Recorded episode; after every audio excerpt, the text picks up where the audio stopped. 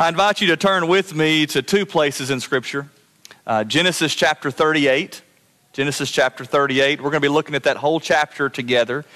But also, also turn to Matthew chapter 1. Matthew chapter 1, and we're briefly going to be looking at the first three verses uh, at the beginning of Matthew's gospel. I heard of a lady once who would not allow her teenage children to read the Old Testament because of stories like what we're going to look at this morning. And I'm going to be honest with you, and I communicated this to all of our church family that is on the group text. I have a, a way to communicate with everyone. And again, when you fill out that blue card, that loops you in. So fill that out so you can be involved. But I sent out kind of a disclaimer yesterday. Just said, hey, listen, Genesis 38 is a very unique chapter. It's a dark chapter. It deals with some very mature subject matter. And, and, and just know there's some of this I can't dance around. We got to go right through it. Uh, but then there's other parts where I promise I will communicate with some sensitive, uh, with sensitivity, because there are young ears in the room. But just know this: the reason we walk through Scripture this way, and if you're with us for the first time this morning, I talked to somebody who was a guest, and I said, "Listen, just know that every Sunday we do not deal with Genesis 38. So come back. We're going to keep going, but this morning is unique." We have a commitment to the whole counsel of God's Word. It is all profitable.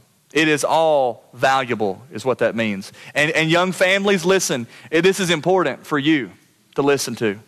We live in a culture that addresses these issues from a secular worldview.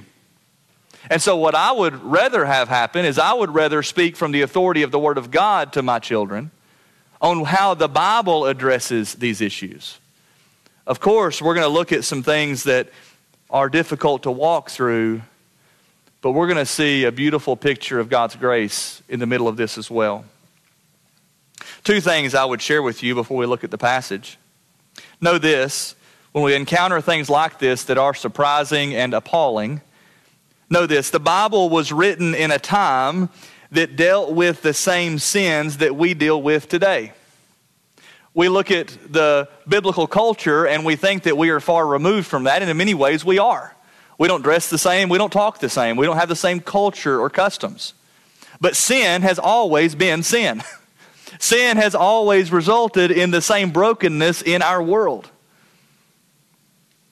That being said, I want us to begin this morning at how the Lord wrote the end of the story.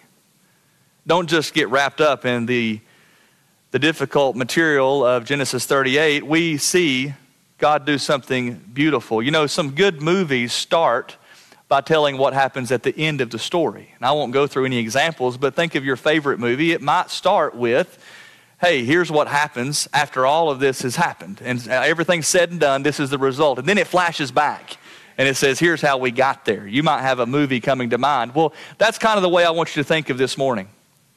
In Matthew chapter 1, we see the Lord write hundreds of years later the end of this story. But to appreciate the end of that story, we got to know what happens in Genesis 38. You see, in Matthew 1, we find the genealogy or the family tree of Jesus. And the chapter before us forms a critical link in the chain that leads to the Messiah.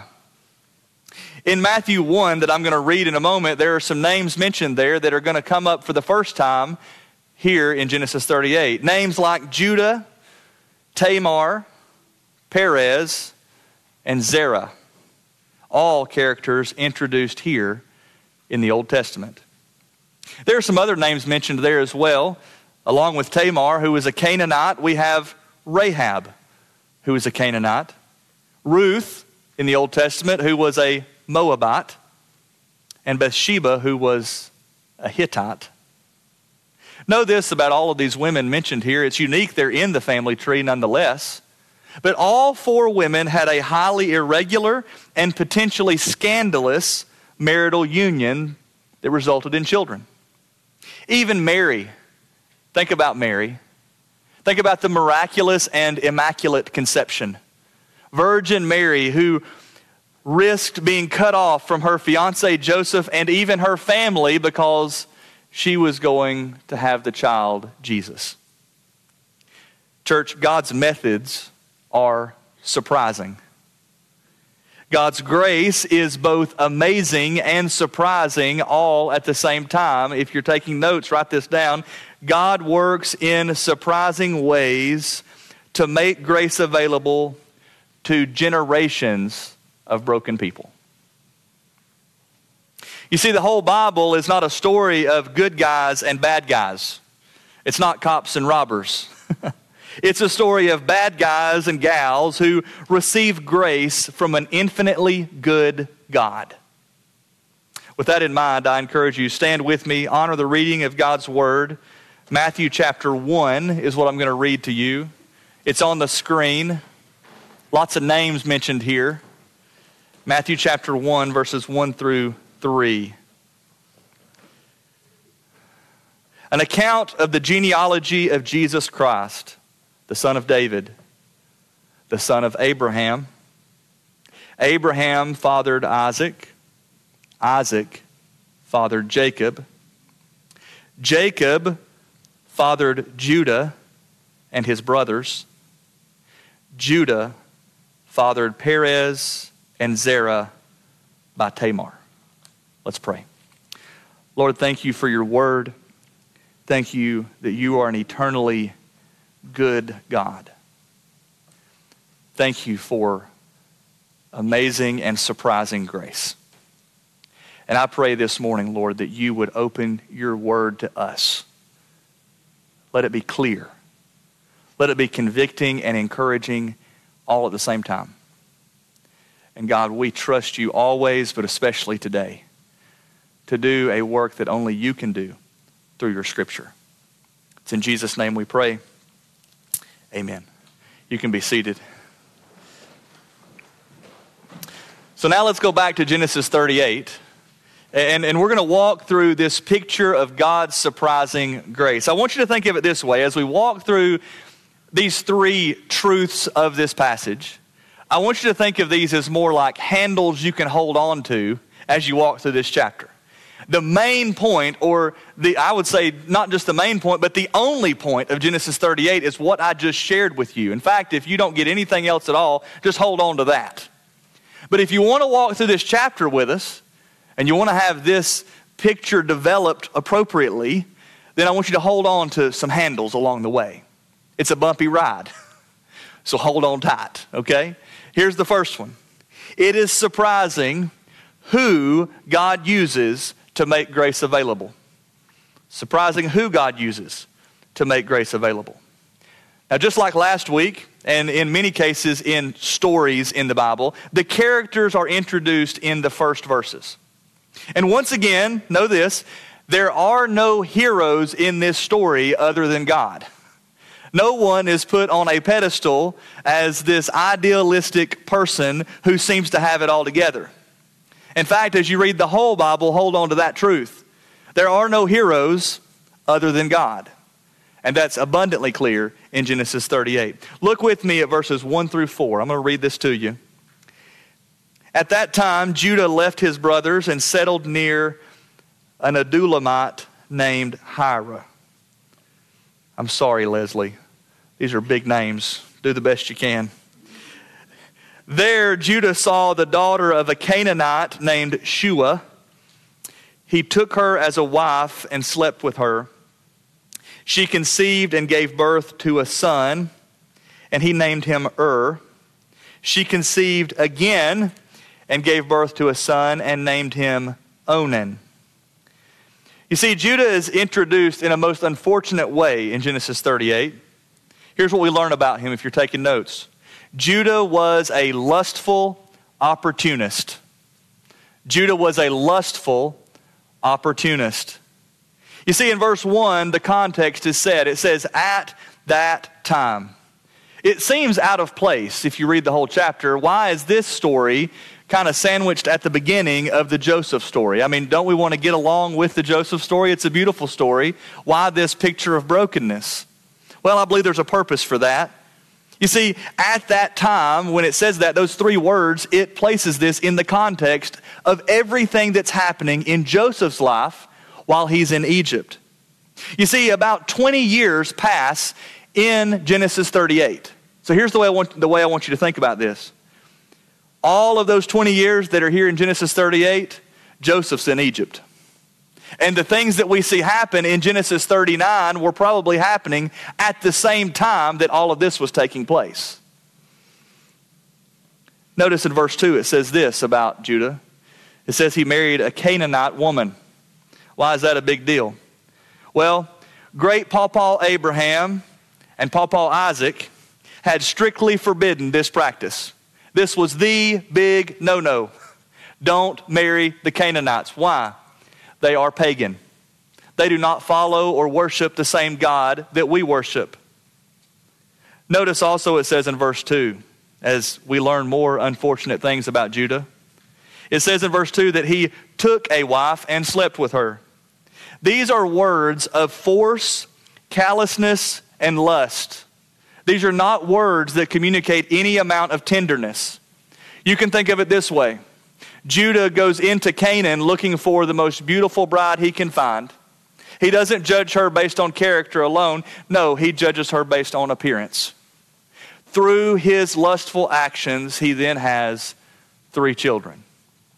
Notice also, this is unique. Judah's wife is not named. She's not mentioned by name. That's significant because she was nameless to Judah as well. He was lustful. But also, it wasn't limited to Judah. This was generational sin. We've seen this happen throughout the Old Testament. Judah's sons, if you're taking notes, were woefully wicked. Their wickedness, I'm not going to go into great detail about because these are the darkest verses of this chapter. Look at verses 6 and 7, though. It says that Judah got a wife for Ur, his firstborn, and her name was Tamar. Now, Ur, Judah's firstborn, was evil in the Lord's sight, and the Lord put him to death. Now, you might be surprised to know that after the events of Sodom and Gomorrah and the great flood, this is the first time that the Lord put someone to death for their wickedness in the Old Testament. Not even Cain and Abel had that happen, remember? And so this is a big deal. We don't know what he did, but it was certainly wicked enough to the point, and God was so disgusted by his wickedness that he put him to death. Listen, don't miss this truth in Scripture. Yes, God is loving and gracious, but he is also a God of great justice. And we see that clearly in Judah's oldest son. Now, verses 8 through 10, again, are the sinfully graphic verses of this chapter. Not going to go into the specific sin, but just know this. After Ur was put to death by God, then someone had to take up the mantle of fathering children through Tamar. You say, well, this is really dark. The Bible is really disgusting. Well, here, you got to understand the Bible is written in a context of ancient Palestine. It's far removed from who we are, and I'm going to be more of a teacher than a preacher right here, so just hold on, okay? You got to understand this was a patriarchal society. The value of women then was wrapped up in their marriages and in their children. If a woman did not have a child, it was more than just something that was uncomfortable. No, it was culturally and socially taboo. It was in many ways a death sentence for her in that culture. We, of course, look at that as woefully wicked and wrong, but understand that's the culture that the Bible grew up in. And so when we find Tamar here, whose first husband has died, and she has no children, she's in a difficult predicament. And it was up to the second oldest son, Onan, to have children with her. This was his obligation, his cultural and social obligation. And through a sequence of events in verses 8 through 10, he chooses not to have children with her. And the nature of his sin, we need to take note of. It was selfish, it was disrespectful, and, more than that, it was a carnal disregard for the significance and welfare of another human being. And that sin is not just limited to Onan. That sin is true if we're not careful of everyone. So you see the nature of sin. And Onan was put to death as well. God deemed his actions, he judged his actions, and he put him to death immediately.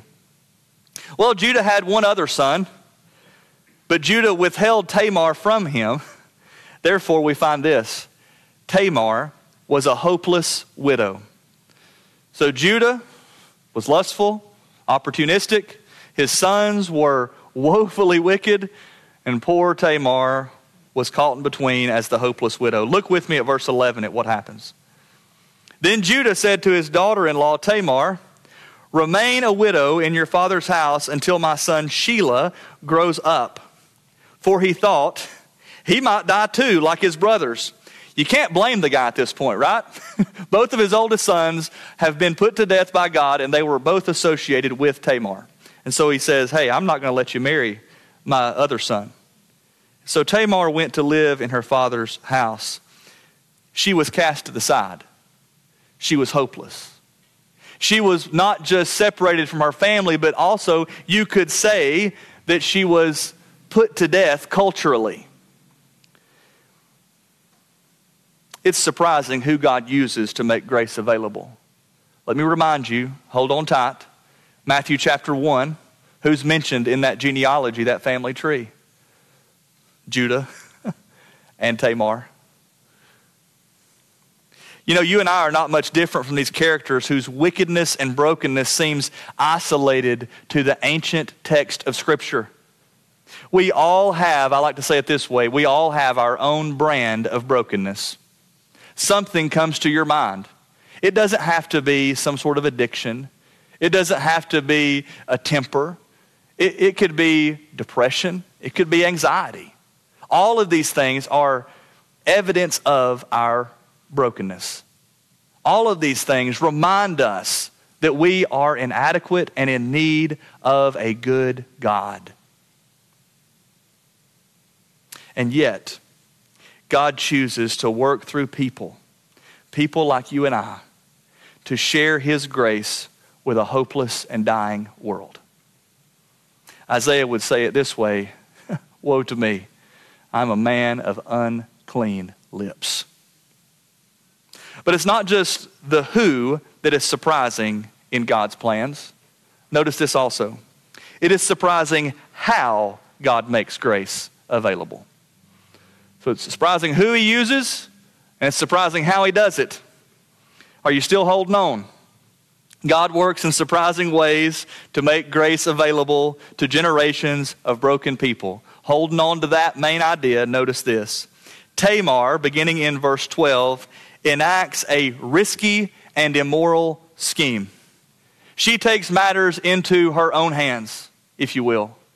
We talked about how she was alienated from those around her, alienated from her family. She was cast aside culturally. And she says, I'm going to do something about this. I'm going to jump right to the application here. Who else in this room is just like that? Will you be with me for a minute? You know what I'm talking about. Before we turn to God, our first resort is to turn inwardly to ourselves. If you're like me, you like to be a problem solver. You like to not just fix yourself, you like to fix others. And that's who Tamar is. She's not much different than us. She doesn't turn to God, she turns to her own schemes. Notice what she does beginning in verse 12. I'm going to read to verse 15. After a long time, Judah's wife, the daughter of Shua, had died. When Judah had finished mourning, he and his friend Hira went up to Timnah to his sheep shearers. So here's what's happened. Let me set the stage for you. Again, bridging the gap to culture. Judah was mourning not just the death of his wife, but also the fact that he had no way of having more children in his family line. He was in a very tight spot. And so he goes to grieve. Tamar was told, Your father in law is going up to Timnah to shear his sheep. So she took off her widow's clothes, veiled her face, covered herself, and sat at the entrance to Enaim, which is on the way to Timnah. For she saw that, though Shelah had grown up, she had not been given him as a wife. When Judah saw her, he thought she was a prostitute, for she had covered her face. Again, this is a sinful plan. Make no mistake, God does not bless these sinful activities. Yes, we see the end of the story in Matthew chapter 1, but understand his methods are surprising. The how is surprising. Notice as we continue reading. In verse 16, Tamar, I'm sorry, Judah takes action. He went over to her, that is Tamar, and said, Come, let me sleep with you. For he did not know that she was his daughter in law. So if you're taking notes, not only was Tamar enacting a risky and immoral scheme, but the second part of this involves Judah. Judah entangles himself further in sin's consequences. And so this becomes a really ugly picture very quickly. I could spare you from what happened in verses 8, 9, and 10, but we've got to walk through verses 16 through 19. Watch what happens. She said, What will you give me for sleeping with me? I will send you a young goat from my flock, he replied. But she said, Only if you leave something with me until you send it. Well, what should I give you? he asked. And she answered, Your signet ring, your cord, and the staff in your hand. So he gave them to her, and he slept with her, and she became pregnant by him. She got up and left, and then removed her veil and put her widow's clothes back on. When she says, I want you to give me your signet ring, your cord, and your staff, that is the modern day equivalent of her saying, I want you to give me your driver's license, your credit card, and, and oh, by the way, go ahead and give me the wedding ring too. And so she says, if you're going to, this is going to happen, if this exchange is going to happen, you're going to leave these things with me. So understand the risky behavior that's happening here, not just from Tamar, but also from Judah. Understand, Tamar was hopeless in this situation. She was cast to the side. In many ways, she was victimized by those around her. And so she takes matters into her own hands and she says, I have to have children.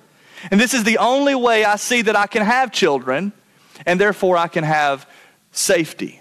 Because, again, in that culture, having children meant security. This was risky behavior, it was sinful behavior. Let me tell you this sin is a trap, brothers and sisters. It's a trap. Think about a net when it's uh, cast into the ocean. The net entangles whatever creature it lands on. And how does that happen? Well, the more the creature moves and struggles, the more entangled they become. Notice how Judah becomes more entangled in verses 20 through 23. He tries to fix it. Look at what he does. When Judah sent the young goat by his friend in order to get back the items he had left with the woman, his friend could not find her. He asked the men of the place, Where is the cult prostitute who was beside the road? There has been no cult prostitute here, they answered. so the friend returned to Judah, saying, I couldn't find her. And besides, the men of the place said, There has been no prostitute here. So Judah said, Let her keep the items for herself. Otherwise, we will become a laughing stock. After all, I did send this young goat, but you couldn't find her. Uh oh. So imagine this is the scenario for Judah. All of these things wrapped up with his identity have been left behind in the brothel, so to speak. He's in real trouble. This is not a good situation for him. And he's still struggling, again, in that net of sin, ensnared with sin. The more he struggles, the worse it seems to get. Proverbs chapter 29 and verse 6 speaks to this issue. Evildoers are snared by their own sin, but the righteous shout for joy and are glad. That's the way sin works, friends. The more we struggle and fight in our flesh against it, the worse it gets. Notice verses 24 through 26. About three months later, Judah was told, Your daughter in law, Tamar, has been acting like a prostitute, and now she is pregnant. Bring her out, Judah said. You can imagine the judgment in his voice. And let her be burned to death, he proclaims. Now, understand that the penalty of death in the Old Testament culture, you can look into Leviticus to find this to be true. If you were pregnant out of wedlock, you were supposed to be stoned to death. Still put to death, but in a very severe manner of death, but being burned to death was far worse. Why did Judah take it to this degree? Well, he wanted judgment to be most severe. Understand his two oldest sons were dead because of their association with Tamar, and he said, I'm going to show her. But let's keep reading. Y'all know how this goes. Verse 25. As she was being brought out, she sent her father in law this message I am pregnant by the man to whom these items belong. And she added, Examine them. Whose signet ring, cord, and staff are these? And the suspenseful, suspenseful music plays at this point. Dun, dun, dun, right? That's what happens. Look at verse 26, what takes place though. Judah's response is surprising. He struggled against sin this whole time. He's been fighting against this situation the whole time. He's been trying to cover up his sin the whole time. Verse 26 Judah recognized them and he said, She is more in the right than I. Literally, it reads, She is more righteous than I am. Since I did not give her to my son and he did not know her intimately again, he turned from his sin. He confessed what had happened. Here's what's critical in this it's surprising who God uses. It's surprising how God makes a way for grace, but finally, it is surprising why God makes grace available. It's surprising why He does all of this. We see a transformation happen in Judah. Notice this in verse 26 God opens our eyes to our sin. He reveals to us our sinful activity and our wickedness. And this is repentance, brothers and sisters. Repentance for Judah began with an aha moment, and it begins the same for us. It begins with that moment when the light bulb seems to go off and we recognize who we are in our brokenness. Sin finds us out, so to speak. But it culminates in our turning away from sin. In Luke chapter 23 and verse 47, there's a beautiful New Testament picture of what happens. Jesus is hanging on the cross, suffering to his final breath. And there's a centurion, it says, at the base of that cross. And he sees all the events take place. He actually participates in all of the events that day at the cross. And at the end of all of it, he says, Whew, surely this was a righteous man. He had an aha moment, you see. He had a moment where he saw himself for who he actually was and God for who he is. Isn't that what we sing about in our songs? He's good to us. He's our Father. He, he's good to us when we don't deserve His goodness. Church, that's a rich, rich, liberating theology. But it's not just about Judah it's not just about Tamar, and it's not just about Judah's sons. No. God finally offers hope to generations of broken people. It's not just about us, even. It's about those who are seemingly outside of the promise of God. Verses 27 through 30 graphically portray the birth of Tamar's two sons, Perez and Zerah. Again, in Matthew chapter 1, verses 1 through 3, not just one of these characters show up, but all of them show up. We saw that. Why this beautiful picture of God's grace on display? Why this, this picture in Genesis 38 of darkness and brokenness and sin? Here's the reason, brothers and sisters it's for generations of broken people in need of God's grace. Yes, it was a sinful means that got there. Yes, it was woefully wicked people that God used to get there. But all of it culminates in making grace available for you and for me and for generations of people in need of grace. You see, that link in the chain to Jesus is very important because it's only through Jesus that that grace is made available. It's only through Jesus that we have the opportunity to be forgiven of our sins and to be in right relationship with God. So, in a sense, it is about you if you're sitting here today and you are apart from God. Listen carefully. All of this brokenness, all of this deceit, all of this darkness, it ultimately paves the way to our Savior and your Savior, if only you would believe and trust in Him and the love that He has for you. I want to close with a few things. You know, Christianity is the only religion that has any concept of grace. People might say, well, all religions are the same, right? It's just different paths up the same mountain, so to speak. And unfortunately, if you did a survey of many people in our churches, it would be surprising and troubling how many people in our churches believe that. But let me set the record straight, just at least here at First Baptist Cave Spring. You ready? Christianity is the only religion that has any concept of grace. That separates Christianity from every other world religion. Islam, who people liken closest to Christianity, Allah's followers live in fearful submission to Him, trying to earn His love and favor. Listen, that is not the message of Christianity. No, the message of Christianity is there's nothing we can do to earn His love and favor. No, it is only by grace, the scriptures say, that we are saved. Hinduism, those who follow into that religion, they follow a seemingly infinite number of gods and goddesses, trying to appease whichever God seems to have the most influence in their lives. If you walk into any village in Nepal, you're going to find them worshiping a different god or goddess. Why is that? Well, that god or goddess for generations of people has been showing favor or displeasure to those people. And so everything they do in worship is meant to appease that God and that God alone. Again, working, working to earn favor. And then Buddhism.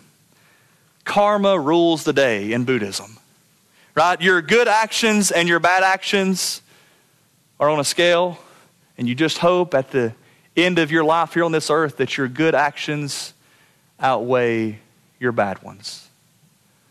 Don't you see the hopelessness in all of that? I can tell you what you don't see. You don't see grace. Two challenges for you as you have an opportunity to respond this morning. Question one Is God working in you in a surprising way today? Perhaps you've been confronted with this truth for the very first time, and you seem to have no other choice but to respond to it. I can promise you this walking away from it is responding to it. God has offered you grace. He has offered you a means of forgiveness of your sins. He has offered you a way to have a relationship with Him. Don't walk away from it. Secondly, is God working through you in a surprising way today? How's God using you, brother or sister? What's He doing through you? What's He doing through you to bring others who don't know God into relationship with God? I'm going to tell you what blesses my heart. It blesses my heart when I see people who have been attending this church for a short while. And I meet them this morning and they've brought somebody with them today. They've seen somebody and they said, Listen, I want you to go to church with me. When's the last time you did that? When, when, when, when, you, when you look at your own life, who do you know who doesn't know Christ? What lost person do you know? How is God working through you in a surprising way? I'm going to invite you to respond to that this morning, and, and we're going to do